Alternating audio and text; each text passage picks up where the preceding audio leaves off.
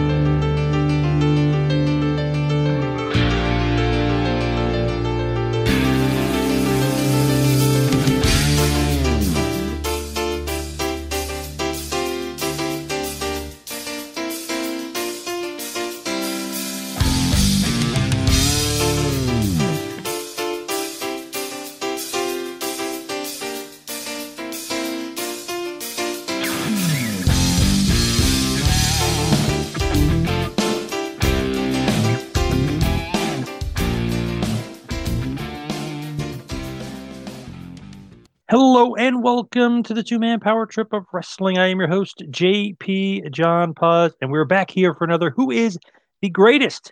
This week we'll be covering who is the greatest faction of all time. Of course, joining me is Mr. HMG, Mr. TMPT, Mr. PWA, Mr. Factionness, RBV himself. What's up, Rick? How you doing? Paz, great to be back again. I thought you were going to mix up the rotation here. As I was the the last one to the party, I got moved to the bottom of the pyramid here, uh, but that's all right, you know, because I'm the support. I'm the one that's it's probably going to have to carry us through this thing. But I, will tell you what, though, this you know, coming in off of the tremendous run we have the the mini series, who was the real, you know, Mister WrestleMania into now the greatest faction. Again, this is one of the, those hot those hot button debates where you immediately when you hear the question you can fire off your answer, but it's still until you really start diving in and, and, digging through that information, it really begins to open up your mind. I'm looking forward to some tremendous conversation.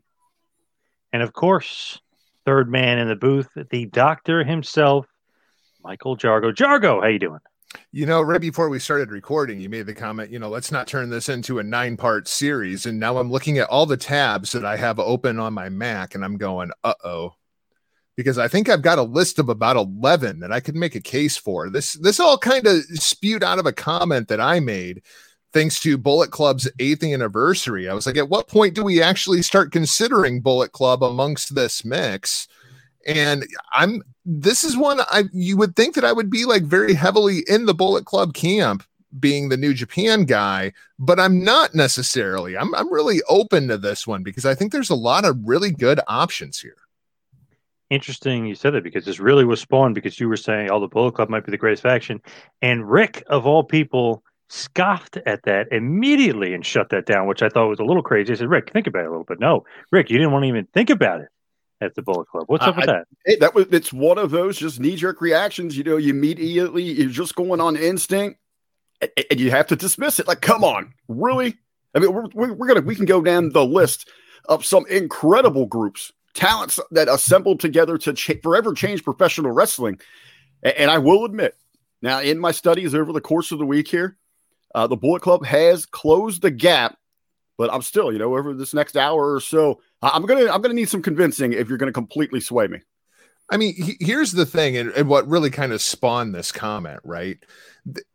Everything that we look at when we think of the greatest, it's always in hindsight and it's like, you know, may- maybe stop and appreciate what you actually have going on right now. Because this eight year run of Bullet Club, I mean, what started basically as a parody, what started as a complete ripoff of the NWO and the Kliq and the Young Bucks with their ironic style of wrestling, has become one of the top at least 10 factions of all time after eight years, multiple world championships, selling out buildings all over the freaking world. At what point do we actually just stop and embrace what we actually have right now and say, hey, this is really freaking good. Maybe we should just shut up and enjoy it. I was thinking at first, like you said, Bullet Club, I'm like, hmm, let's see, like cultural significance, even here in the United States, it's like it checks that box because for whatever crazy reason, Hot Topic jumped on the train. So many people had Bullet Club shirts. Like you would go to a WWE show, and people would have Bullet Club shirts. Maybe they didn't quite get it, or maybe they didn't know who it was. They just thought it was an awesome logo. Whatever, by hook or by crook, whatever the way it goes. See the Kardashians wearing NWO stuff. They have no idea what the NWO is. I guarantee you have no idea. They just think it looks cool. So people might even think, oh, that's cool, Bullet Club. No matter how it happened, they were selling out uh, Hot Topic like crazy all over the place in, in multiple states. They were just selling merch like crazy. People were getting into it. People were wondering what the Bullet Club was. People were, you know, kind of saying, "Man, th- these guys are a ripoff, but they're funny about it. They're they're great about it. Like they liked everything they were doing." Hogan praised it, whether he was being truthful or not. He praised it. Hall and Nash praised it. I mean, you had all these people. Uh, Waltman was saying how cool it was. So it wasn't one of those things where it's like, "Oh, Bullet Club, flesh in the pan, what a joke." They actually made it into something without being a part of WWE, without ever, you know, coming on WWE's radar. But then you had all those copycat people who were copying the shirts, and you know they were making their own clubs out of it, and New Japan had almost like cease and desist some of those people because it was getting out of control. But that just shows you the popularity. When something gets so popular like that, so many people copy the Beatles stuff. Um, you know what I mean? When once you get to a certain level, they don't imitate things that aren't popular or aren't cool. So they were imitating something they thought was popular, or something they thought was cool. Jargo, I know you agree with me. I mean, to a Well- certain point, Bullet Club is very, very popular, even here in the states. Absolutely. And the logo certainly helps, right? I mean, Yeah. it was the, the original Bullet Club shirt. It's not like that just absolutely caught fire and everybody was running out and buying it when Devitt was leading the faction, right? Like Yep. it, it took that logo and then the Young Bucks marketing. And really, as much as it pains me to say this, and Rick is going to be forced to agree, I think.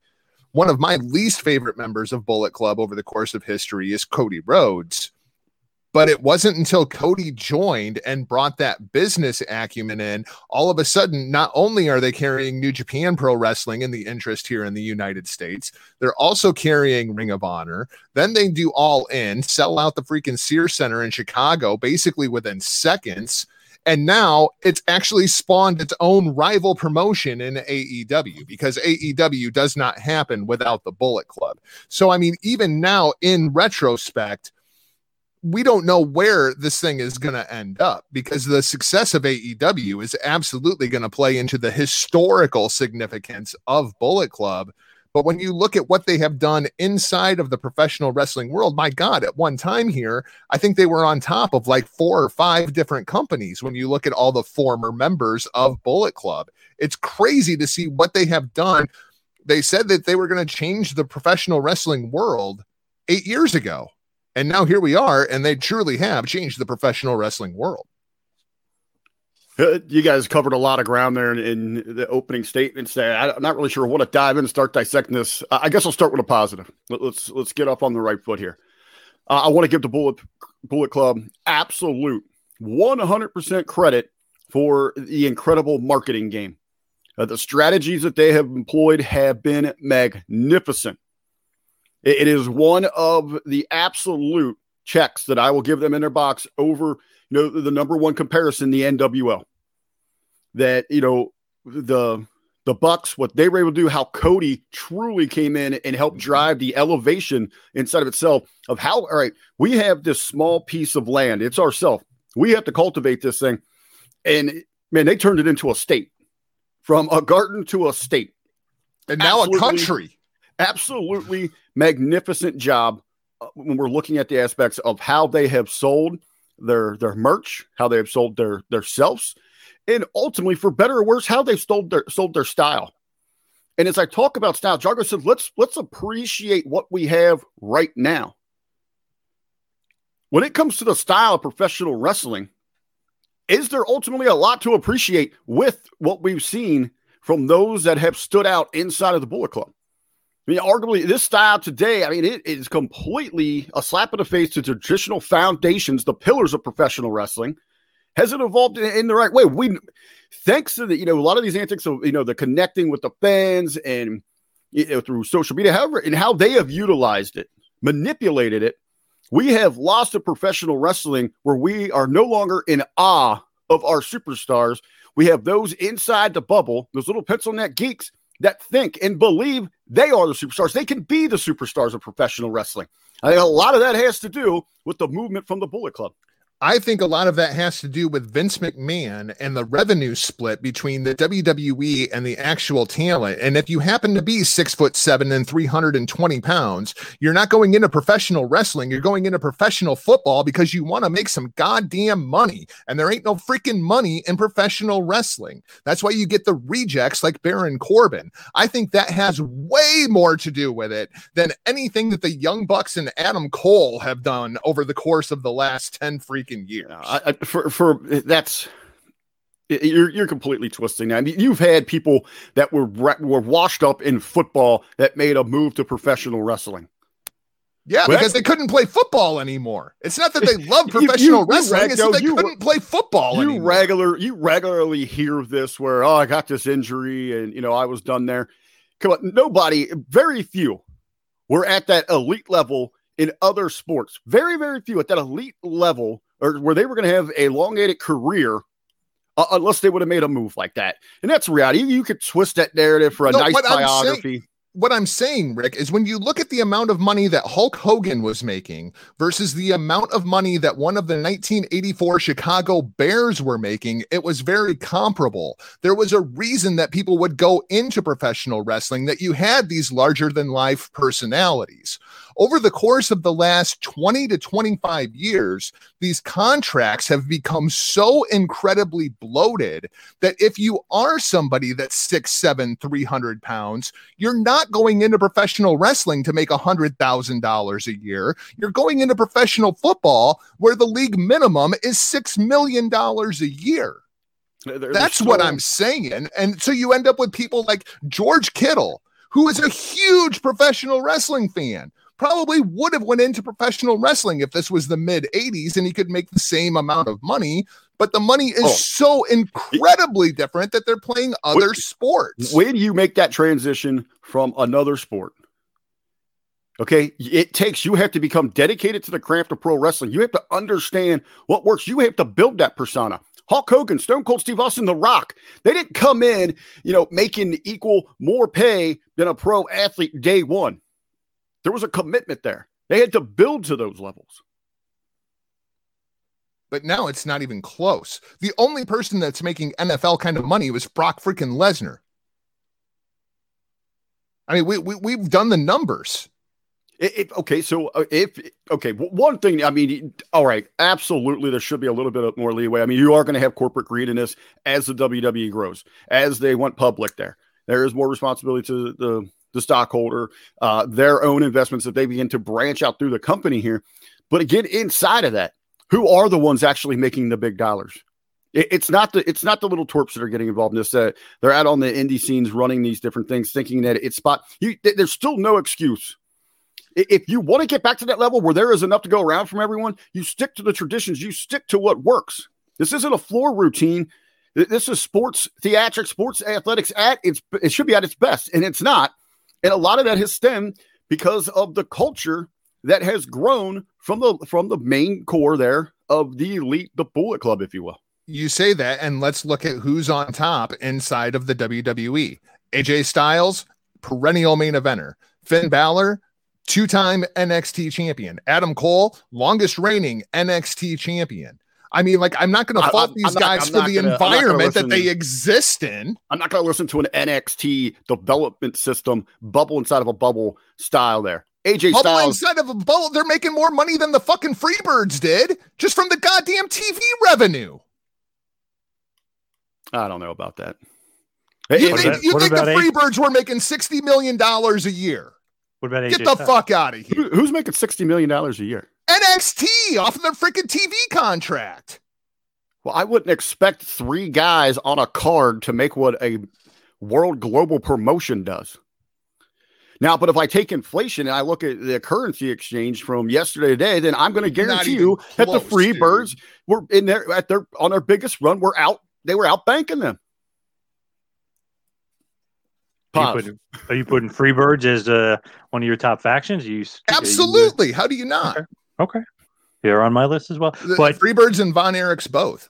but just to go back to Bullet Club for a second, I would focus more on AJ than even Devitt because Devitt, when Devitt was there, they weren't as popular. When AJ joins New Japan Pro Wrestling, immediately becomes uh, IWGP World Heavyweight Champion. That's when I think it sets it off because not only was he headlining there, he was headlining Ring of Honor at the same time, and he was really kind of building up both promotions. Not that New Japan really needed it because Okada and Tanahashi kind of set it on a trajectory upwards, uh, but I think AJ super helped them, and the Bullet Club with the with what they were doing, like culturally, like wow, you, people don't cheat in matches. They were cheating in matches. You know what I mean? It was very different in Japan, and it got over in a big, big way. To me, the Young Bucks are like low on the totem pole as far as Bullet Club guys, and always I never took them as seriously in Japan. Japan obviously never took them as seriously. New Japan let them go in like a heartbeat. Omega, there was a little bit of a struggle. They wanted to hold on to him, but uh, Young Bucks are like, see ya. Like they kind of didn't care they left. Omega, yes, but the other guys, I don't think so the the problem with the Young Bucks in New Japan Pro Wrestling is they were in that junior tag team division, which is you, if you're lucky, you might get the opening spot on the card. If you're lucky, that's just the way they treat that entire division. They were seven time champs of that division, you know, so they did have plenty of Tokyo Dome moments. Um, I think the thing with the Bucks, much more so, is like what Rick was talking about when it comes to the marketing and the globalization of the Bullet Club you know, Mrs. Matt selling shit out of the, the back seat of the van. You know, it was like grassroots marketing that has become a global phenomenon now inside of AEW. What, what kills me with the Bucks and pause, I'm a little, I'm on the other side of the coin of you on this one. And uh, Jargo knows I've talked about this for years. I, I really enjoyed the Bucks in New Japan. Mm-hmm. I thought it is blown away what people have come to expect and what they know in, in Western wrestling. You get them over there, they they could be downright vicious. Uh, they knew how to work that style, and that's you know. It, it, speaking of the style, that is something else I had in my notes that I wanted to bring up was we're comparing the Bullet Club to any of the Western factions. Is it's amazing when you watch those the, those matches themselves. The, the styles are so different. I, I to this point now, you cannot compare Japanese Eastern wrestling and Western wrestling. It's like saying, you know, comparing football and baseball. Sure, they're both sports, but they're so completely different in, in how they're presented, uh, how they're consumed, all facets of, of, the game. They're completely different. So it's so unfair to com- really to compare, you know, how Uh, reactions over there, importance levels, and maybe cultural impact as well. So I mean, that might become a divide here in our conversation but yeah, I, I love the Bucks over there. I almost wonder, you know, in that marketing mind, I, I do this every day. And there's, you know, I'll, I'll, spill it here. There's a lot of things I put out that you know, I think that you know the specials, the features, the deals, the direction they're they're kind of silly, but you have to refocus and know your demographic. So if the Bucks are looking around and they're looking at these indie shows, and you don't absolutely you don't have that traditional pro wrestling fan showing up that's looking for that, and you've got, you know, again, you know, the bubble inside the bubble, uh, the, the little guys that that, that want to, you know, get as far back behind that curtain as they can. I actually I applaud the Bucks for recognizing that. I almost wonder in their minds at this point they they probably they they've just you know have had so much of the Kool Aid they absolutely believe in it. But at some point they even knew you know this isn't the wrestling game we grew up in where we grew up knowing. Right. With Bullet Club. I know people would be like, wow, greatest factions. No way. You gotta, you know, you gotta talk who made the most money. You put in their merch, which is crazy. They literally made pro wrestling tees from which still had Austin and all those other guys from a very small company to a gigantic company with its own storefront. And uh, Ryan, the owner, will tell you the same thing. That's what set them off and now made them the company that does AEW's merch, does this merch. It, it's true for whatever reason, that merch just was insane, and and it was not small potatoes. So that's why I, I, do have to throw them in the conversation for sure. Money made. I, I just I think we're living in that moment, and we're overplaying this, and we're giving it. And it's still a tremendous accomplishment that this little group, not a company, could go get these deals done. And you know, Pro Wrestling Tees, it was the perfect storm. They needed something hot. You had a tremendous logo. Paz, you kind of mentioned it at the open there it's just a cool it's a cool t-shirt you don't have to know anything about professional wrestling never even seen a, a match any of those guys in your life it's cool looking and that's where you win inside of marketing something that could have broader appeal mass appeal anytime I see a talent on, you know, even on the indie when I'm working with some individuals here, I tell them, man, I know you want your name out there, but that's not going to move. If you want to make the money on it, come with something what symbolizes you. If you can, trademark that immediately and move your merch. Move as much as you can. And there's a lot of people out there, they're not going to buy products. It's WWE, whoever, with the face of a talent, a face of somebody else on it. It- because you know it's it's too identifiable. You're you're going too much into that niche of pro wrestling. Well, I mean, I look think- at the most look at the most popular sellers. We're talking about the how Bullet Club has sold. They got in a hot topic. Well, I I remember that's where I bought my my wrestling shirts back in the day. That's where I bought my NWO shirt. NWO shirts are still some of the top selling shirts in professional wrestling hmm just because it's a it not and the the logo so simplistic, but it has that that very rustic raw look to it. They call it New World Order. I mean, Again, just not the a- whole the whole Not a naming with wrestling it. shirt either, Yeah, quote unquote. right. I mean, especially in today's landscape, we're talking about the New World Order left and right. Like we would really, I mean, every every decade now, you have some kind of uprising about a New World Order going on, going down that rabbit hole, and it, it connects to people outside. It grows beyond the bubbles of professional wrestling. Austin 316, very simplistic. Smoking skull on the back, stone cold. It just looked cool. And then you know, and then it would it, it would pick up steam too, just for the blasphemous reasons, where it would create anger around it. So when we talk about the how unique it is, I, still don't want to take away that they were able to do this a small group. But come on, I, I've bought dozens of wrestling shirts at a hot topic. I think the other thing with Bullet Club that sets them into this conversation is just the tenure. There's a lot of other factions, whether it be the NWO, whether it be DX, whether it be Evolution, eight freaking years for a Well- faction to be together and to reinvent itself now four different times is rather impressive. You guys will be able to answer this better than than I could even guess here. What is the average lifespan for a faction in Japan? Well, Japan's a little bit different, of course. Longer than longer than the states for sure by a lot. Okay, so uh, so that's kind of a dismissible but, well, no, but because even eight years in Japan is a really long freaking time. LIJ is not eight years old. Chaos is probably pretty damn close because of the way that it's kind of evolved. But chaos has been irrelevant for at least like the last three to four years. It just kind It's of almost just a stick faction. them together. Just to have multiple man matches, not really a real faction. Yeah. Yeah, right. I mean, I, and then Suzuki-gun again is just kind of this constant evolution of who's going to take over the mantle from Minoru Suzuki at this point, much like he did. So, I mean, but the eight years thing, especially when you look at it on a global context, because how many other Japanese factions have broke into the United States market to even be considered for this? You know what I mean? NWO. That's really the only one. in a in a global scale here and, and obviously i mean are those they, do they have that avenue do they have that ability if it's not for the wwe and their expansion Well, yeah, I think so because of Ring of Honor. I, th- I think Ring of Honor played as big of a part in this as anything, just because it gave Bullet Club an American don't think that platform. would be, I think that would be such a a, small piece of, of that pie there because i mean we are talking uh, ring of honor is such a small it is a small piece, small but, but piece of land Did sell at the- MSG though. But the other thing is, as while it is a small piece of land, the Ring of Honor fans go to other wrestling shows and they would wear their Bullet Club merch, and then other Yeah. wrestling fans would be like, "Hey, what's that? I like that." Which is very much how the Hot Topic deal happened, right? There was all those Hot Topic people went to that WrestleMania. They're seeing Bullet Club shirts everywhere, and they're like, "We want that design in our store." And Vince is like, "Uh, yeah, that's not ours." And that's how the Bullet Club and Hot Topic thing happened, you know. So I, I, I think with the- NWO Bullet Club, when you look at the the global scale, I think they're the only two in the conversation.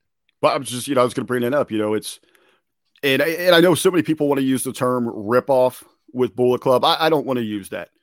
It was a They- parody. I don't, I I don't want to say like a parody. I think you know it- it's an uh, you know, almost like an evolution. I use this argument too when you know so many old school you know people like myself nowadays. I'm over the hill when God they get so furious when there's a remake of a movie. like, oh, why can't you just leave it alone? It was fine in the 70s, 80s, or whatever it is. You know, why would you? Do? And my argument is, you know what? It, they're they're updating it. They're bringing it up to speed for a new generation, uh, a new group of fans to be able to enjoy that, and maybe in, in a lot of ways to be able to connect to families a little bit more. So I'm absolutely okay when they re when they remake a movie there. You know, as long as they are, you know, they pay homage and respect to you know the original principles behind what they were trying to convey. And a lot of people don't even realize when they're complaining about that. Oh, it was fine in the 70s and 80s. Well, that was just a remake from something in the 60s and 50s. Right. It, you know, in, in entertainment recycles itself in that way. And, and that's what you really got with with the Bullet Club. You know, a lot of people really liked this back then. Maybe we can we can bring on some fans through the nostalgia and all that. well, what's the saying? You know, Hameen always says in entertainment, you know, steal from others, make it yours, make it great. And I will give him credit there, but when we're talking about that global expansion, again, you know, it's a mirror of what we saw at the NWO. I mean, we had an NWO Japan. I mean, well, they were, to be fair, so to wanted fair, over there. To be fair, Bischoff ripped off the NWO concept from Japan, brought it stateside. The least he could do is let it go back.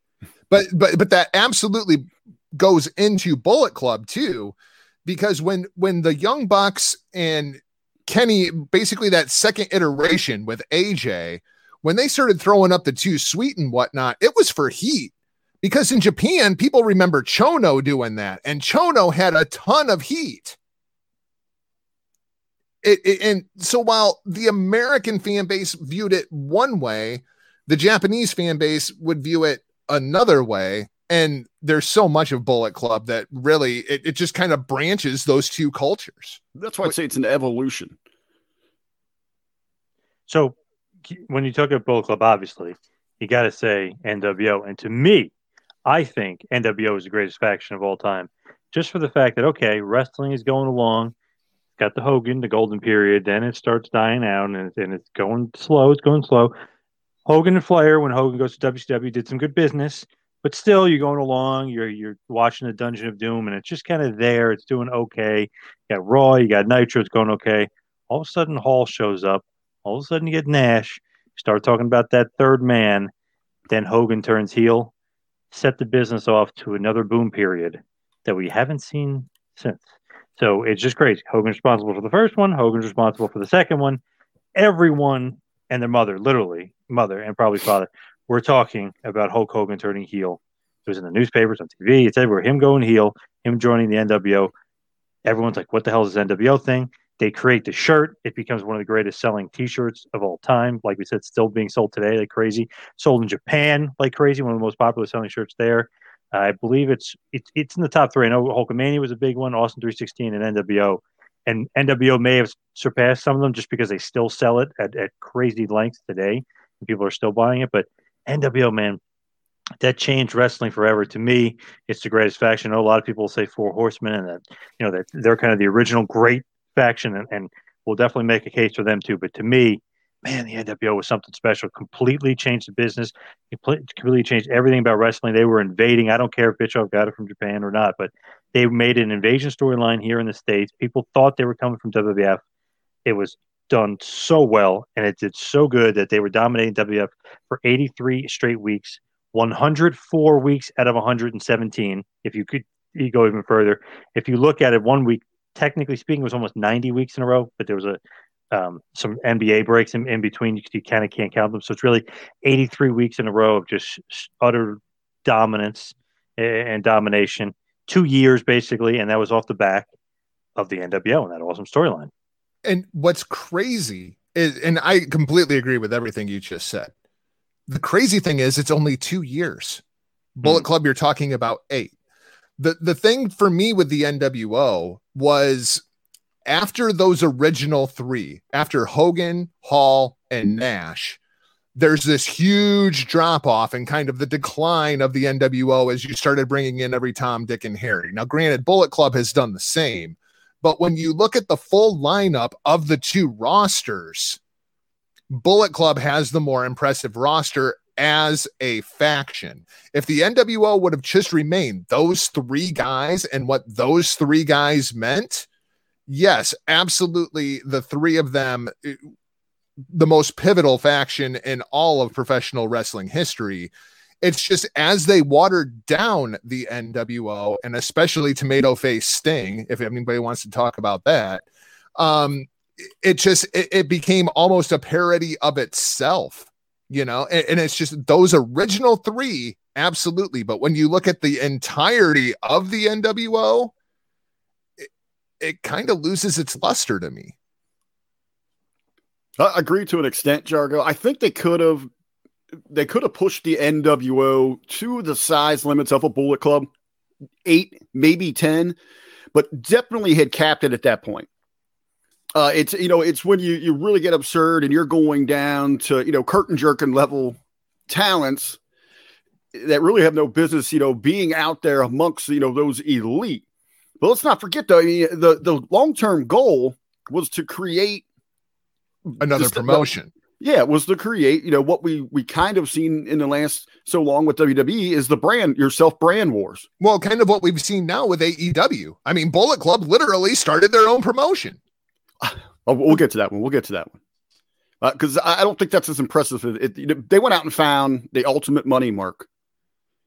But here's what was lucky though: Hogan, Hall, Nash, uh, those guys behind the NWO, that money mark already existed.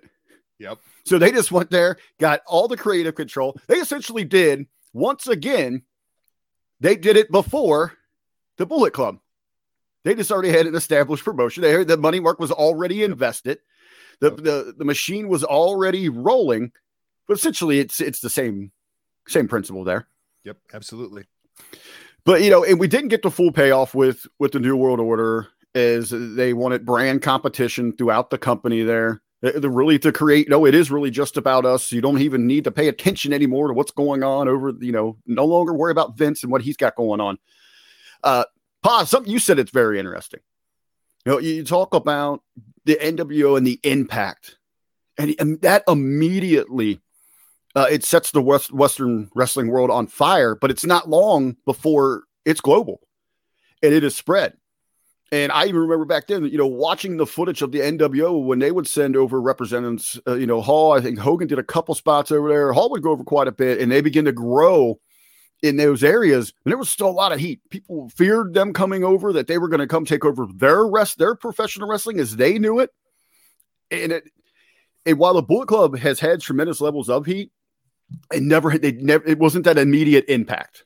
Well, and, the other thing that helped there was Hogan's reputation in Japan to begin with. Hogan being the face of the NWO, and then the, the, the people that they selected for NWO Japan. When you've got Chono and Muta, you you absolutely grab the fans' attention. Absolutely. So, so this is uh, you know, going back to Mr. WrestleMania and and Jargo, your your your deep despise towards Hulk Hogan. Paz talked about Hogan triggered the first great boom of the modern era. He mm-hmm. triggered the second great boom of the modern era, and now your beloved Bullet Club, who's an evolution, who who is recycling and bringing new life to what the NWO gave to us, and, and how NB, NBO, NWO Japan kind of laid those roots as well.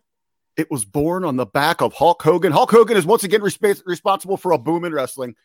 There you I- go, Jargo. The, I the ones that you are here praising are all are, are all there because of the Hulkster. I, I guarantee you, Hulk Hogan would much rather be walking around at AEW throwing up Too Sweets right now than he would be dressed as a pirate alongside of Titus O'Neil. Depends on the paycheck, brother. yeah, it all comes down to the money, brother. Mm-hmm. Yeah, See, I- t- to me, the NWO is great, but you're right. The longevity is a couple years. Obviously, WCW tries to bring it back again in 2000. That only lasts a few months. WWE brings it back in 2002, lasts a couple months. So it's funny. It, it's like the longevity maybe not there, but everyone tries. Every booker wants their version of the NWO, and it gets Mhm. copied so much. It's just like, and, and then you see so many promotions do their own invasion angle, which is a copy off the NWO um, they kind of to a, to a certain extent austin mcmahon is a copy off of nwo because it's the the management versus the wrestlers which is kind of what the nwo is in, in the crux of things so so many copies from the nwo Well, some and, obvious some not and one of the other greatest factions of all time that I would be remiss if I didn't mention another copy of the NWO, the Blue World Order, how you got to give it up for the BWO, right? I mean, and, and people think that I'm joking right now. When the BWO showed up on Monday Night Raw and Stevie Richards let out with We're taking over, I challenge you to find me a bigger pop because that was ridiculous. The BWO was over huge. I thought you were going to say another copy of the NWO, and that would be D-Generation X, who was possibly the biggest copy of Well, the NWO. And, and if once we bring DX into the conversation, let's get round down to the real like meat and potatoes, right? The the greatest faction of all time is the Kliq. I mean, when, Yeah. when, when, when you look at what they've actually done, it's the Kliq, even though it was never really on screen. you know, real quick on the BWO, even going back to their creation, it, we keep using copy. You know, people use copy, rip off. If they truly were, it was just that fun parody. It was Where, fantastic. where everyone else that has tried to sample what we've seen from the NWO, what, what's worked, you know, try to recreate that magic. What they were able to do, Stevie and his crew a- and the minds at ECW is is actual is actually completely different than what we've seen everyone else attempting. yeah. Well, and and they just blatantly went out there and said, you know what? We're going to have a hell of a lot of fun with this thing. You're going to have fun with us. We're not trying to ride the coattails of that success. We're going to laugh in its face. And that was the brilliance of it. That's what made it so incredible. And you had the, the, the guys in there. And I would say, you know, just you had the core three. Uh, Stevie was incredible there. Nova great his spot. Uh, Meanie, uh, he's got out there is just through the uh the truffle shuffle and he's over like crazy. But even you know, and then you have the dynamic of the individuals they're working with, especially with you know Raven. you know, you've got the three stooges behind, you know, at the time, the, the culture is in the grunge music, kind of the leader of that in pro wrestling. It was an incredible dynamic. Well, that's the thing that made it work, right? When you look at the NWO, when you look at the Bullet Club, when you look at the BWO, all of them did the opposite, right? Like Hulk Hogan is the biggest baby face in the history of professional wrestling. Let's turn him heel and see what happens. You get the NWO. You have New Japan Pro Wrestling where everything is nice and tight and traditional. And then you bring in the Bullet Club and they're cheating left and right and they're doing ref bumps and all this great. And that's what made it work. You're getting your heat when you have a promotion like ECW, where everything is hardcore, everything is blood and guts, what's the opposite? The BWO. And it got over huge. That's the secret, right? You take whatever the existing standard is, flip it on its head, and that's what gets over. And think about this with the NWO. People were so passionate and so against it, they would throw trash in the ring regularly, showing their disgust. You don't see that too often. Is, is, is that a good thing, though? I mean, like, I think it shows you're getting tremendous heat. People are Well, yeah, ab- absolutely. But at a certain point, it almost seemed like people were just throwing shit in the ring for the sake of throwing shit in the ring, too. Like, oh, the NWO's out here. This is what we do now. They Like, were- we're, we're throwing trash at Virgil? Really? At Virgil? he deserved No, they, they were throwing him those cans so he could get them recycled. I Okay. think I think he was great. And Bischoff, I asked him. Bischoff disagreed. So he shouldn't have been in the NWO. I thought he was perfect for the NWO as like the basically the guy that's just going to get his ass kicked. You know what I mean? Like that. I Obviously- the NWO should have had a guy like that. I, I don't know why. For some reason, I just loved it because it's like first of all, it's a it's a knock on WWE. They're calling him Vincent, making fun of Vince. It was just another WWF guy that that had TV exposure, a ton of TV exposure, and they brought him over. It just felt like okay, WWF is literally invading because they're bringing all these guys in. So I don't know for some reason it just and, and it shouldn't have. It worked for me. I don't know why. On paper it shouldn't, but I, I just loved it. He's I, don't know, I I just I'm I guess I'm a mark for him. He's just he's When- hilarious. when did the NWO jump the shark for you? Hmm. Like, because, like, after him. He, For he me- should have been the last member. for me, it was Buff. When Buff Ooh, Bagwell put on the black and white, I was just like, this is not cool anymore. I thought he kind of fit in, in a weird way, like that cocky attitude, and he was really he boys with Hall to, Nash. But you have to look at where he was at the time when American he joined the NWO, and it was just like, really, Buff freaking Bagwell, like buffing the stuff, and like the way that he evolved that character, it eventually fit the NWO. But when he joined, it was just like, really, Buff, Marcus Basically- Bagwell. Really? Basically, the end of '96 going into '97, it was like right before Souled Out when they really started heading the guys. I remember Big Bischoff made that proclamation: either you with us or against us, sign the contract. So Big Bubba jumps and VK Wall Street, and then you're like, okay, now, you know, now they're watering it down. It doesn't fit. Uh, but for some reason, I didn't mind Buff and I didn't mind Vincent. But if you stop right there, I thought DiBiase was good. And that whole fourth man after they teased the third man, fourth man was good. Then you could literally say that this guy, because of his gimmick, he's got the money and he's like funding them. Uh, I even like when Bischoff turned because that awesome Roddy Piper promo talking about driving up to his house. I don't know if you remember. He goes, "Was it a windy road?" Or and you had no idea what the hell he was talking about. And then he goes, "You're a liar." Like that was just perfect because then it was Bischoff guarding who's on the on top of the tower guarding his boy Hogan, and you're wondering how he's being guarded, and you kind of see. So to me, a lot of it worked. The Giant obviously was there to make it look like, oh shit, now they got their biggest wrestler, and then using that device to turn him and give Hogan a feud for a few months while you're kind of waiting for the Piper feud to heat back up. So began the the the turning of Paul White, babyface and heel every Then it got ridiculous. Then it got ridiculous. Remember when he his, his thing to get heat was to come out and smoke? Yeah, God. and he was I doing the he was doing like the Raven thing with his arm. Yeah, Mhm. Uh, for for me, it's probably when Macho joined. Yeah. Yeah, that's another one that was that was like it ugh. was just it wasn't even like a, a dagger to the heart. It was just a It- dagger that- to my to my brain. Like okay, I really don't care anymore. that's when it Not started to needed, feel like the old folks club. You know. But- Well, the, another thing is you're talking about some of the names like we got uh like VK Wall Street and Big Bubba. Well, the whole thing about the NWO was we're kind of pulling that curtain back. We're getting very real, and now you're recruiting all these gimmicky name dudes. right. You know, maybe you know, Jargo talk about recreating Buff. You know, maybe with those other ones. You know, when they, if you're with us against us, when they sign that new contract to the NWO, you know, you begin to strip all that away. Like, you're not this guy. You know, you're you're an epic collegiate wrestler. You were part of the varsity club in the day. You're not from Wall Street or the IRS or Internal Revenue. You're not any of that garbage. Maybe that would have been different, but that's here or there. But for the impact, what it meant, it's hard to top the NWO. I'm, I'm happy that Paz brought up Souled Out 97. Of course, uh, b- before we were recording, I had made the comment that, you know, pro wrestling shows don't come to Iowa. That is because of Souled Out 97, the single worst pay per view in all of pay per view history, live from the Five Seasons Center in Cedar Rapids, Iowa. yes, and they came in on garbage truck. Yep.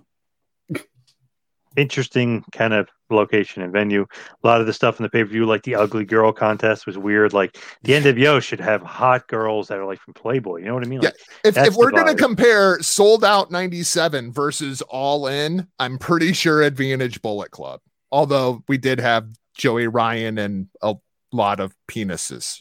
And and I will say, you know, what really hurt the NWO when we were talking about, you know, away from the ring, away from the product, is that terrible WCW marketing machine.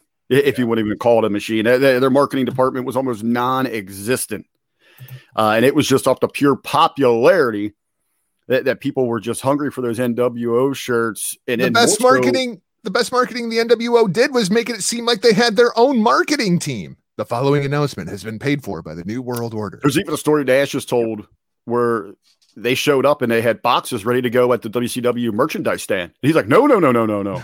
he's like, I'll go get Hall. We're going to go out and sell these in the parking lot. Yeah. It's like, you cannot blow the cover right here. And he's even said, you know, when you go to WWE headquarters, there's an entire floor dedicated to marketing. When you go to WCW, there was a room. yeah. Yeah. Yeah. It's, uh, I also think that when they did put out stuff, it was great though because I bought all those NWO shirts. I still got my Hogan ripped. Remember Hogan had that awesome like um, Terminator esque shirt, the rip, really good quality. I, I bought that. I bought all the NWO. Still got my NWO hat. I, I when they when they finally got rolling with the NWO merch though, it was some good stuff. But you're right, they should have put more effort. If they did WWF level, they could probably even sold more and and done a few different things. But it's interesting, like the, the big sellers were the Sting mask and the NWO shirt were the two biggest sellers. Not the red sting mask. No, no I mean, they- the white crow one. Th- th- does anybody want to talk about the Wolfpack? Does the Wolfpack help the NWO or hurt the No. NWO? Hurts it. If if they would have did the real Wolfpack, which is Hall Nash and Syxx, and Syxx would never got fired, I would have loved the Wolfpack. Wouldn't even care if you throw Konnan or, or somebody extra, but no Luger, no Sting. They just don't fit in with the NWO or the Wolfpack at all. The true blue WCW guys, no need to do that. But Hall Nash and Syxx, the real Wolfpack, the Slamboree 1997 main event guys who called themselves the Wolfpack, that's the Wolfpack, not this Macho Man Randy Savage thrown into the group with Sting and stuff. Like, oh man, for one night only though, Sting's pop when he turned Wolfpack was insane. But it's one of those things where it's okay, you did it for the one night pop. Then where do you go from here? Then you make him into the red wolf pack. Like, uh, I mean, I, I did have a, a Sting wolf shirt, but uh, looking back, it is an awful, awful The- shirt and an awful look. The best thing about the wolf pack was their entrance music. Oh, awesome. Yep. Sting and Sting and Macho Man and, and any facet do not work in factions. No. Nope. They're above it. And the thing with Savage is, it's so funny. He did not need to be in the NWO, but his feud with DDP that year was awesome. So it almost supersedes to me like the, the weirdness that he's in the NWO just because that feud was so awesome and he still had it. Like he was still dominating, still doing good stuff. It was just so weird. It's like, man, he was just feuding with the NWO. He hates Hogan. How the fuck's he in the NWO? Yeah, Crazy. I'm, I'm down. Who else is on your list, Paz? Like, I, I mean, I, I- I feel like we've hit all the big ones with the exception of DX and the Horseman. So to me, I was going to go DX next just because we were talking about the NWO, and I think that they were a complete ripoff of the NWO, like down to the catchphrase. Everything I think is a complete ripoff of the NWO.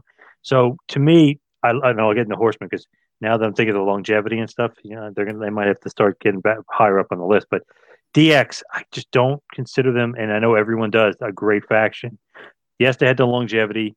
Yes, you had the Michaels group, which I liked with Chyna and Rick Rude and Triple H. Then you had the second group of Triple H, the Outlaws, and and Road Dogg. I mean, uh, X Pac in Chyna. To me, it's like if you don't have X Pac, that group is a complete joke. Why is X Pac good for the group, and why did X Pac get Triple H over? Because he's from the NWO. The fucking guy was NWO. They should have never released him. He literally made Triple H into a bigger name by just coming out that day after Mania and cutting that awesome promo. That literally gave Triple H a big push just there because he's the leader of a group with the guy that was in the NWO is in it. That was a killer. I don't care if he, his neck was hurt. I don't care that Barry Bloom snaked Bischoff and tried to get more money out of the contract. I don't care that Waltman made some other crazy demands. Got to keep that guy. That was a huge mistake. Huge. That that was like WCW's got this big wall. Somebody took a brick and took a brick and took a brick and it's slowly peeling. To me, that's the first brick that got peeled out of that wall and it's about to crumble because any NWO guy with that significance that has that kind of rub, that's Hall Nash's boy, that's really the quote unquote Wolfpack, you can't let him go to the other organization and then make that faction good. And that faction literally copies everything you do, your attitude, uh, the the X, the chop, is Scott Hall. Scott Hall invented that, but he just did the down. Where are you going? Down there, and you go down where? Down here, and he would always go like this. Uh, HBK copied it, Triple H copied, it, then everybody copied it. Then, uh, then they started. Let's just do the X and turn it that way. So uh, everything to me, uh, DX is like they're nothing compared to the NWO, but they have an NWO member in it, so it gives them credibility. The original lineup of DX, when it was Shawn Hunter, Chyna, and Rude, I mm-hmm. absolutely loved. I absolutely loved it because it was so different than everything else that was on WWE television at the time. Yes. Yep. When Hunter took over after WrestleMania 14, it almost feels like a completely different faction. Everything about DX changed to where it became almost this overly cartoonish iteration. So to me, like DX version one, I absolutely give credit to DX version two. It, it just seems like a complete cluster that was obviously there simply to rival the NWO. But the original lineup of DX, can you even really consider them a faction? I mean, it was more like a tag team and two managers because it's not like Rude was really doing anything. Chyna hadn't really become Chyna at that point. We weren't really seeing her in ring. She was just like a female bodyguard just to add more heat to the entire situation. It was really just Shawn and Hunter. And Right, you, oh, ahead, just say real, oh, real quick. I was going to say, and you think about it when they did that with the DX with Triple H, X Pac, and Road Dogg and Billy Gunn in Chyna.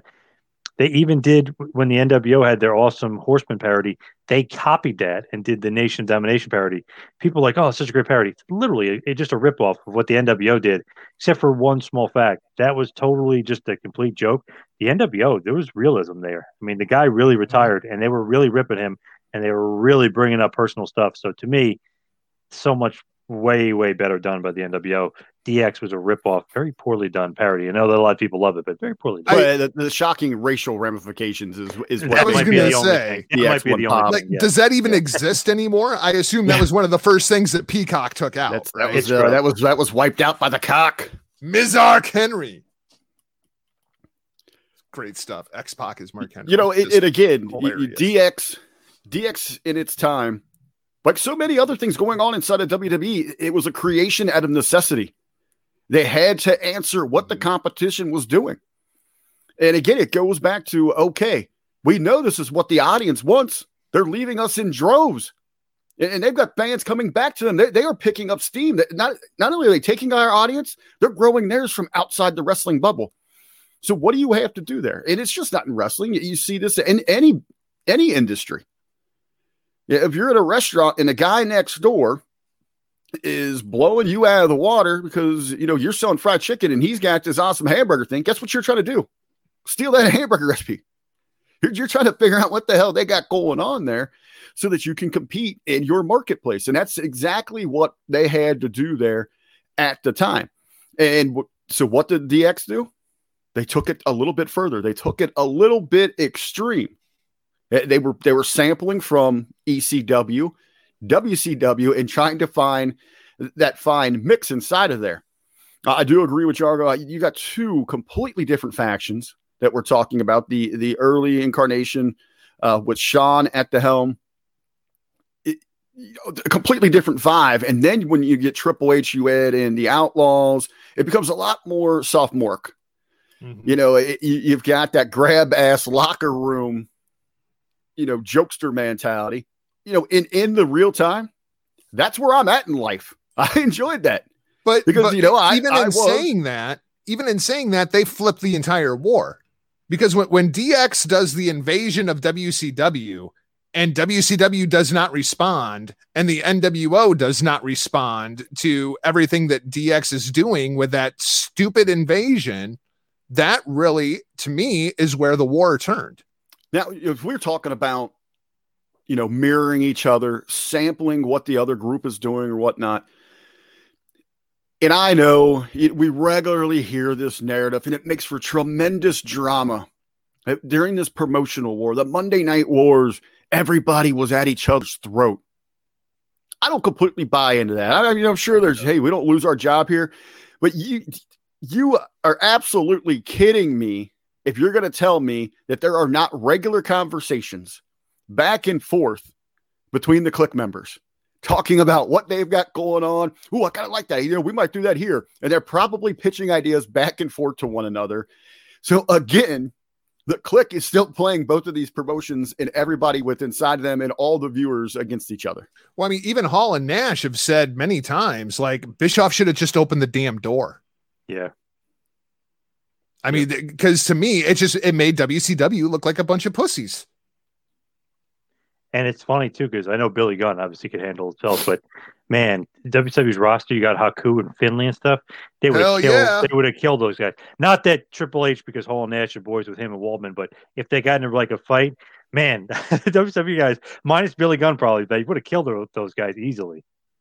Dude, when we were at Starrcast, when we were getting ready to check into our hotel, Billy Gunn was in front of us. And I felt Massive. so bad for that clerk because he was in a very, very bad mood and she could not do anything right. But yeah, he's kind of a scary dude. Like when, when, you, when yeah, he's huge. you look at him, you know, in like the attitude era, and you think that, you know, Billy Gunn was like an average sized dude. And then you like actually see him up close and you're like, holy shit, dude. And then you see him on. AEW TV, you're like, okay, this guy is a giant. How much B12 is in Billy Gunn? Holy Christ. Jargo, I can't I can't remember. Do you remember his uh, alias? Did he check under some crazy name? Oh, shoot. Man, Yeah, it was some did, off the remember. wall like He had Kip- some it- kind of Kipsa. like Waldo Mason or something like that. it was something Yeah. ridiculous. Oh, he was hot because they didn't have like a first class room reserved for him. They had just had a regular hotel room. Oh boy, Billy Gunn. But uh, as far as DX, I guess they get considered also because the popularity, because of the Attitude Era. and I know they sold a shit ton of shirts and people were definitely into it. But to me, they were kind of like a corny rip-off version of the NWO. When so funny when people say which is better, NWO or DX, I laugh 'cause I'm like, whoever asked that question, you're obviously clueless. and then and then you get into all the the reunions of DX, no matter who it might be, and they just continue as they evolve towards the the G the G rated era uh, Oh, of God. WWE. I mean, Oh, you got Hornswoggle joining, and at that point, they just realize we, we are a merch machine. That's all we've got going on. Triple H and, and HBK when they did that, you know, re reboot of DX, might be the corniest thing ever. Like the hot dog jokes and all the other, it was so bad. Like it's like basically 40, 50 year old guys trying to be funny and trying to be cool. It just doesn't quite work. Trying Well, to be know, I- I- edgy in a PG environment. I, I try every day; it does not work. So with Bullet Club mentioned, NWO mentioned, Jargo mentioned even BWO, which just kind of surprised me. Uh, the uh, DX, got to mention, of course, the Four Horsemen. The group is kind of not the first faction, but it's really the first well-known faction. I mean, you got like Paul Jones Army and just random factions all over the place in territory area. Not really known as factions or stables as much, but they were.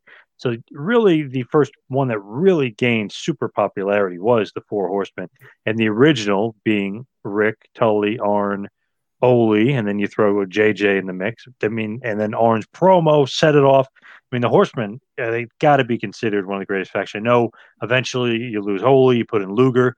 They kind of didn't lose any steam because then they started touring big time and making a ton of money doing war games. Uh, then you lose Luger and you add Barry Windham, and then they become even better and become the, the, possibly the greatest group of work rate guys ever.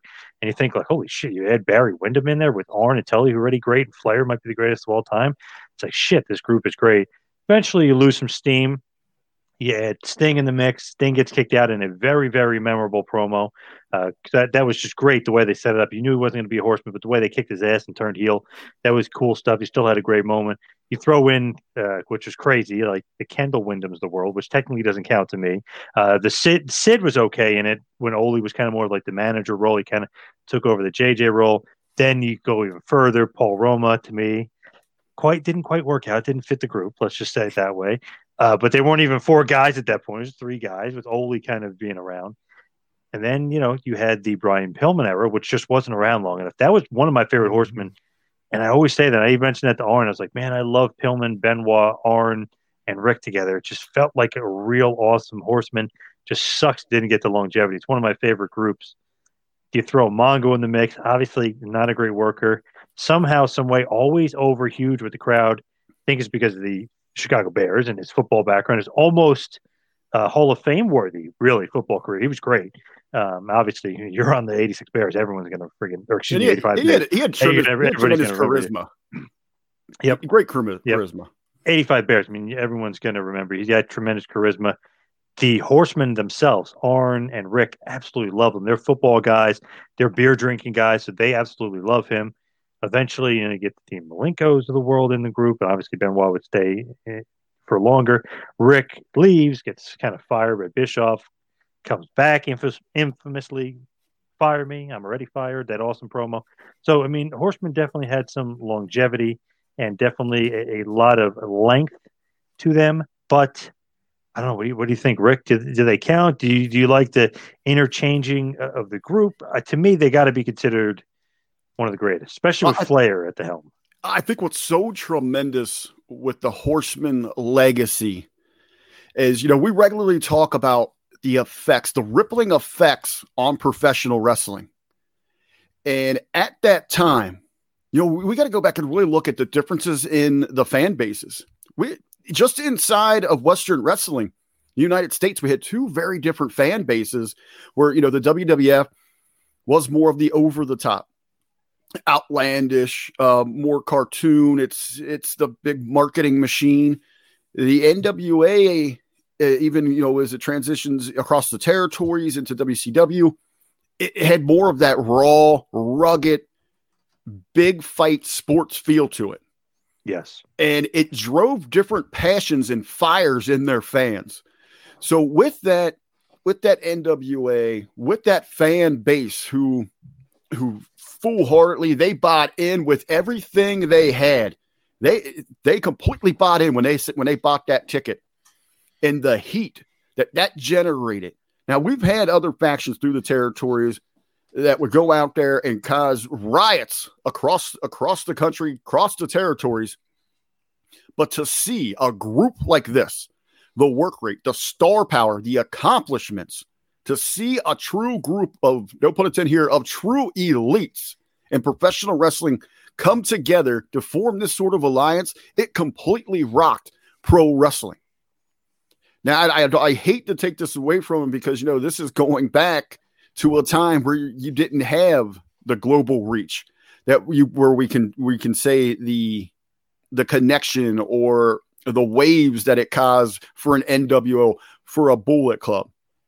But if you're just looking at that impact, what that meant to professional wrestling and even growing the brands in their reaches at the time, you'd be hard pressed to find anyone that had a a bigger, you know, knockout punch than the Horseman. And the War Games was watching, which they're still copying today. And that's another thing. It's like so many factions after the Horsemen are just Horseman ripoffs. Evolution, which was a great faction for a small piece of time in WWE, was complete Horseman ripoff. The Pinnacle today are a Horseman ripoff. There's so many Horseman ripoffs. So it's one of those things you go back, you're like, is the NWO almost like a Horseman ripoff in, in a certain extent? Not really because the invasion stuff, but you know, just being a group of guys. But obviously, then they added more and more guys, and it kind of got rid of that ripoff feel to it, but it's like what Flair was like. Any faction after us is just a rip off of the Horsemen. You know, kind of a little bravado, a little cocky confidence involved with that. But uh, that's always just a thought to me. But then they did War Games recently, AEW, trying to be Horseman versus Dusty. You know, they a lot of things just uh, kind of come back around just to get the nostalgia feel, and you love the Horseman. But once you have Flair, the greatest of all time, arguably, as the leader of your group, you gotta uh, you know gotta rank him higher than you would a normal group. I think the thing about the horsemen that really makes them stand out is it was the first time that it felt like there was a real faction, right? right? Because I mean, like you had other groups, but you had like, you know, the Heenan family Yes. You know what I mean? And it was like, you know, all those guys, like, what did they have in common? Bobby Heenan. Not necessarily that they liked each other, not that they wanted to hang out with one another. It was just, you know, they were all underneath of the Bobby Heenan umbrella.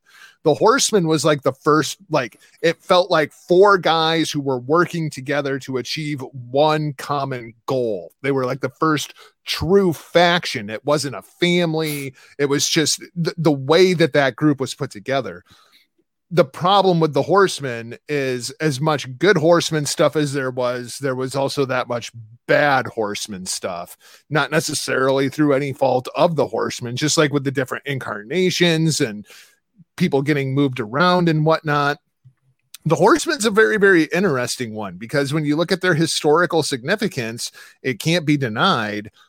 But when you really look at how long the horsemen were quote unquote on top it was a very very short period of time they were around forever because of all the different incarnations but their true dominance it was a really really kind of flash in the pan kind of situation when you look at some of these other groups that we've been talking about i think that speaks to the magnitude of how impactful how important those original runs sure. were because i mean just just that flash in the pan and what that meant and what that triggered in professional yep. wrestling and, and in, in Jargo's right. now, while there were others, especially on the national scene where we'd seen the families, well, you know, he didn't, you know, he had groups going to AWA. You had the Hart family running through the territories. You Von had, Erichs.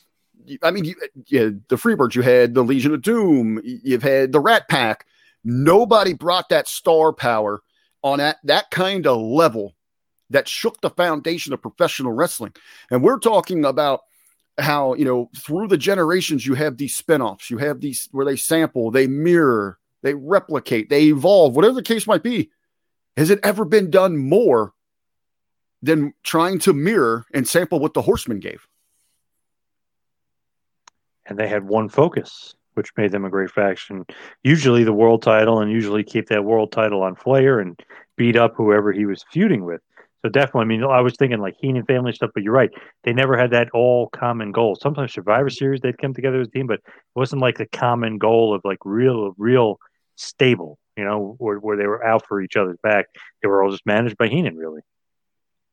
Yeah, yeah. I, I mean, I, I feel like that's really the full list, right? I mean, like there's the Horsemen, there's DX, there's the NWO, and there's the Bullet Club. Like there, there's some other ones that like you can talk about. You can make a case for you know the Von Erichs, mm-hmm. but doesn't it just kind of fall by the wayside compared to those four? Like that's the final four if you're running a tournament, right? I would think so. I would agree. I mean, you got some other ones, you know, as we talked about going through the territories, and we could deep dive into the groups in New Japan and what they had. And I, I think you know what what sets the the big boys that we're talking about here, the big four, is that that larger impact that they had, mm-hmm. and how the ripples and how they changed the business as a whole, and just not inside of a niche, a territory, a promotion, whatever it might be. So the Hart Foundation, just throw them out there. Always thought that was a great faction. Really, to 1997 with Bret Hart at the helm. Short run, obviously, but great impact maybe uh, because of the NWO, the money impact wasn't quite there, and and the drawing power. But obviously, Canadian Stampede did really, really well. A great match, great, great, great feud there. But uh, I think that Hart Foundation, just to throw out another faction that was great, but won't get the consideration because the length of time and money drawn, etc. Uh, I the mine that I had on my list that we haven't talked about is the Shield. Like, it, oh, okay how, can, do we not consider them? I mean, like that those three guys, especially when they first brought them in, they had one hell of a run and they burned really, really hot for a very, very short period of time. But I mean, like they're kind of like that first incarnation of DX, aren't they? When you look at the the actual tenure and the influence that they had on the company at that time.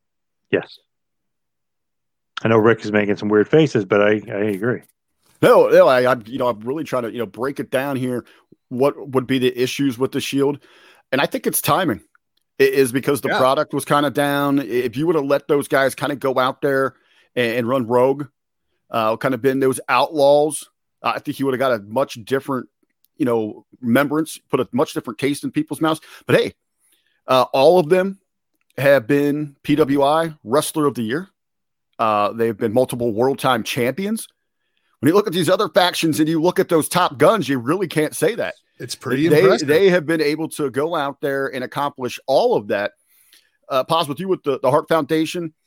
I think, you know, they are in that next tier, and it's unfortunately they'll be one of those that maybe gets forgotten as you really dive into these conversations. But they were so unique too, in their presentation, what they brought to the table. And ultimately, to me, you, you look at that Bret and the Hart Foundation there, that is what truly triggered the Attitude Era.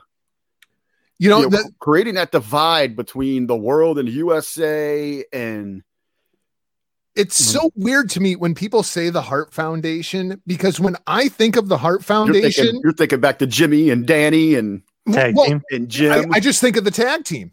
Yeah. I, I, just think of Jim and Bret. Like the, the two of them together, that was the Hart Foundation to me. And everybody else was like, oh, yeah, that's right. They were actually a full faction. But when you say the Hart Foundation, I just think of the tag team. I think of the Hart Foundation versus the Rockers. I think of the Hart Foundation versus Demolition. You know, I just, to me, the Hart Foundation is just those two guys. Uh, I did want to throw out one, a, uh, uh, one that didn't hit the mark. That, that could have been a game changer we could have been talking about Dungeon of Doom. Uh, oh, oh sorry. Dungeon of Doom. they were they were killing wrestling. No, no offense, Dangerous Mr. Alliance. Sullivan there. Uh, I like the Dangerous Alliance, but a missed opportunity. The Nexus. Well, yeah. I mean, thanks, John. Cena. That's that's a that's another you know just Thank outside of Cena, that's another victim of the, the times. What you could do. Thank you, Cena. Is that really when like the smart mark hatred for John Cena like really came up. Yes. Because I mean we we all saw that for what it was as it happened. And the best is that Edge and Jericho in interviews after this have said they both went to Vince, they both went to Cena, and like you cannot win this match. And they're on Cena's team. So it's nothing yeah. like, oh, they have nothing to do with it. They're in the match. They're like, yeah. you can't win. You're gonna literally, it's over if you if you guys win. No, I'm going over, and uh, Vince, oh yeah, yeah, like nope. He he supposedly wanted to go over. It said he needed to, and killed Barrett. Killed the next.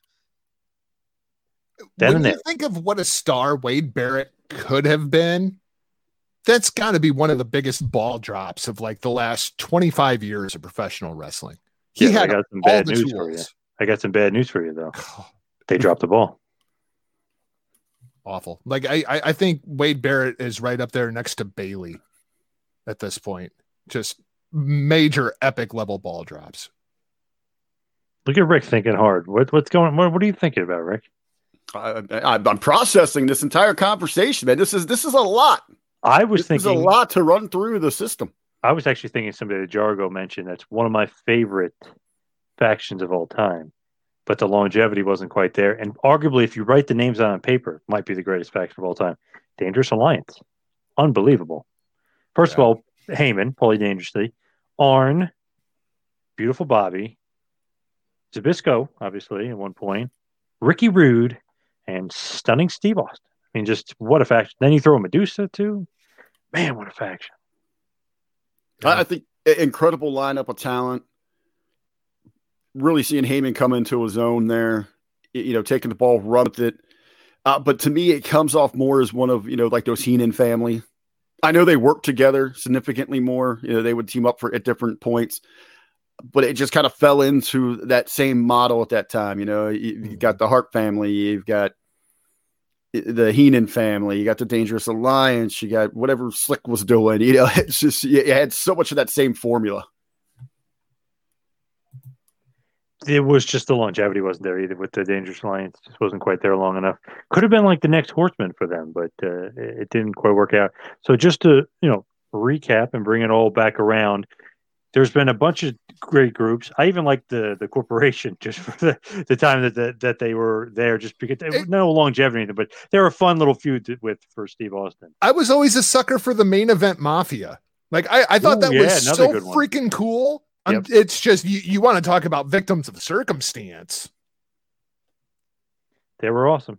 Yeah. and they got some great ratings at a time for TNA when TNA did not usually get great ratings. I mean, two million people. Hell, Raw would kill for two million people right now. They literally kill. They probably would would be, you know, ecstatic with that. Hey, My only thing with the main event mafia it goes back to I just I, it was it's always so hard for me to buy Sting in a in a group like that. But I, I did really like you know how he was trying to bucket and hey we're gonna do this we're gonna do this the right way. I just I, I I dug like suit and tie and sunglasses Sting. Like Yeah. it was just like it was like Sting grown up, and it was like, yeah, this feels cool. Like I could get down with this incarnation of Sting. And he was kind of a baby face, and they were all kind of healed, and he was trying to bring them to his side. And obviously, they all kind of go the Angle way, and then Angle him start feuding again. But really good stuff, I thought, from the main event mafia. Great time for uh, TNA. Yeah. So really, um, I guess, like we said, Dungeon of Doom really does not count. Um, the triple threat in ECW, uh, I, I like to give them some love. They were not the greatest faction of all time, but greatest faction in ECW probably. They were great. Um, Shane, my favorite one was Shane Bigelow and Candido. Thought that was great. Obviously, you can go Shane, Benoit, Malenko. It's another good one, but um, just to throw out another faction there. Um the the the radicals when they came in, Yeah, I mean that that was a big one, even though again pretty short lived. Yep. Uh, Oh, there was a Raven's flock. I love the flock. excited. Give me that Flock, yep, Did you like the nest or the flock better? flock. flock. I, I, I always just think you know everything Raven did. I love the Raven himself, everything that he brought. But it, no matter any faction he was with, that the BWO just outshined it, just because of the affiliation. Hey, and I will say, if they would have given him some damn television time, some major television time, we would be talking about the insurgency right now, led by Ben Hameen. Well, how about right to censor, right? We, we talked about Stevie earlier, right to censor. I mean, you want to talk about a, a, a faction that was ahead of their freaking time. Stevie Richards won, ladies and gentlemen. The WWE is now built in Stevie Richards' image. True, true. Now, just to kind of put a button on this one, RBV, give one final pick, greatest faction of all time. Don't give us a couple. One, one, one and only. You can't change your opinion. You can't change your mind. One faction, greatest of all time. Well, I already had a two part answer prepared Oh. here. All right, give us the two part. Well, I'm going to go with for the past, for the greatest faction in our conversation here. Man, I, I'm going with the OGs, the ones that, that really set it off. When you, when you look at that, that ripple, that impact, and how it is tried to be emulated over and over, I am going with the four, the four horsemen. But now, I going forward, Oh, the, the newest form faction. They've, they've come together. We'll make it official here. Paz representing the Empire, teaming up with hashtag them HTM boys, Jargo and myself, the art of the beat of the Richard Bronson Vickery. nice. Uh, we are going to take those reins for greatest faction and, and move this business forward. You know when he Yargo. said the em- when he said the empire, I thought, wow, I really like Jeff Cobb, dude. But like, let's not get carried away, right? I was gonna say, damn, uh, RBV. I know you knew that I interviewed Osprey, but it hasn't even come out yet. So relax, jeez. You know, I, I do like the empire. I do like the empire. I'm not so sure about the Great O-Khan, but you know, we'll we'll, we'll, come around on him. You, Um, you would know this. Just random thought though. Why is he? Wasn't he originally the Great O-Kharn? And they Yes. trained. Did is that to make fun of Tony Khan or? I, I I don't know. I don't know. But anyway, back to your point. I'm sorry. Um, I'm I'm still really torn, man, because everything inside of my brain absolutely believes that it's the NWO. But as I look at Bullet Club more and more, and I think about you know the NWO outside of the big three, outside of Hall, Nash, and Hogan, Bullet Club might be the better faction. Wow. All right. I'm gonna go for me. I got to go NWO, just because, man, like when they came along, everyone started getting back into wrestling. I mean, it was crazy, and obviously, Austin, you know, kind of took it to another height. But it would have never happened for WWF or Austin had the Real Attitude Era not begun in WCW with the NWO. That is who everyone copied. That is who everybody wanted to be that is who people somehow made them the best heels and baby faces at the same time because they would get booed, but then they would get cheered. And like everyone loved them. Everyone was buying their shirts. Everyone was buying their merch. Everybody wanted to be in the NWO. That's why I got to go. I got to go the NWO. I mean, the real answer is still the Kliq, right? If if you talk about behind it. backstage influence, politics, everything involved. I mean, when you got Shawn Hunter, Hall, and Nash, and Waltman, Waltman, I mean, like that that group and what they have done to professional wrestling over the course of really since their incarnation, especially with everything Shawn and Hunter are doing now with NXT. and you think about Hall and Nash. People always say, "Oh, there was guaranteed contracts before Hall and Nash." Not like this. Not No. with the what? Not with the. I'm only working 80 days, or I'm only working Mhm. 180 days. I'm, I'm getting this day off. I'm like, they had the first real guaranteed contracts where they were in control. They had favored nations, which people are like, "What the fuck, favored nation? What the fuck is this?" I mean, they were the ones that did stuff like that. It's like, okay, you know, you always hear Sting money and guaranteed dates and stuff, but they took it to another level where you see still today Brock Lesnar, that deal he has is the whole Nash sweetheart deal. You know, uh, whoever, what it, Goldberg, whatever part time you want to think of. And the favored nations clause. I Yeah. mean, like the fact that they had that built into it was foresight that nobody could predict. Hey. And, and, and you wonder why Vince is so tight with his money today when he sees what happened to WCW. And we're talking about a handful of people that had that power in WCW, although they were paying just out out the rear end. I mean, people, you know, triple figs just to sit at home. And and now we've got a guy out there that's giving it like that kind of control to majority of his 86 individual roster. And you think about this too. McMahon's father, well, really, his grandfather was a great promoter, but his father was the number one promoter in the world. If you just look at the grand scheme of things, like he was the top promoter. Vince was the top promoter forever. Nobody's knocking them off the off the uh, you know off the mountaintop. The NWO comes along, and boom, somebody, and the only person since, the only person before to beat a McMahon was Bischoff, and it's because of the NWO. So people kind of just like breeze by that, but no one's been able to beat him since. No one could beat him before then. No one beat his father. You know what I mean? Like his grandfather's a great promoter. So, uh, what resonated? What did it? And goddamn, it was Hall Nash and, and Hogan and the NWO to set it off. Ironically enough, the monsters that Vince created. Yes. Yep. No doubt. No doubt about it. So that is for this week. The who is the greatest faction? Uh, really kind of fun. I like that Jargo kind of spurted and Rick rolled his eyes saying, fuck the Bullet Club. Oh, get out of here. And, and it kind of spurred into a great episode here where we got to talk about many different uh, factions, including the Bullet Club, the Four Horsemen, the NWO, DX, the Heenan family, and we can go on and on and on. But let's get into the plugs.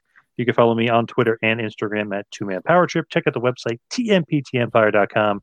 And of course, Patreon, patreon.com slash tmptempire. Rick, what do you got? Well, uh, as this thing will be dropping, I will be on the road to Greenfield, Ohio, uh, for the the debut, the first, hopefully, of many events for the Professional Wrestling Alliance. Uh, very proud to say that I'll be working with my brother over in the Monday Locker Room, the Hameen Media Group, the Dr. Man Beast, Ted McNailer. He's kind of he's got the book, he's running the town and all that. I'm out on the floor working on the live event experience. Uh, going to be just uh, an incredible an incredible opportunity, as I said, experience to be able to work with him and then bring professional wrestling back to Greenfield, Ohio. We got an incredible crew that's going down this Saturday, May 15th. So I'm looking forward to that. Hey, keep uh, you know follow all of our crazy adventures over the weekend. I'll be showing uh, all sorts of videos and updates.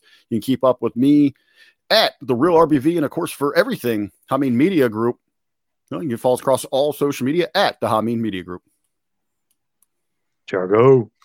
Well, you can you can find me basically everywhere. You can find me over at hittingthemarks.com alongside my favorite Huckleberry, the real RBV. Hopefully we'll be uh, having some new episodes coming soon as I get moved into the 203 studios. You can also find me over at destinopod.com where I, I talk the latest in New Japan professional wrestling and thank God I'm not doing episodes right now because otherwise I'd have to talk about the clusterfuck that is New Japan Professional Wrestling, dealing with their COVID outbreak and whatnot.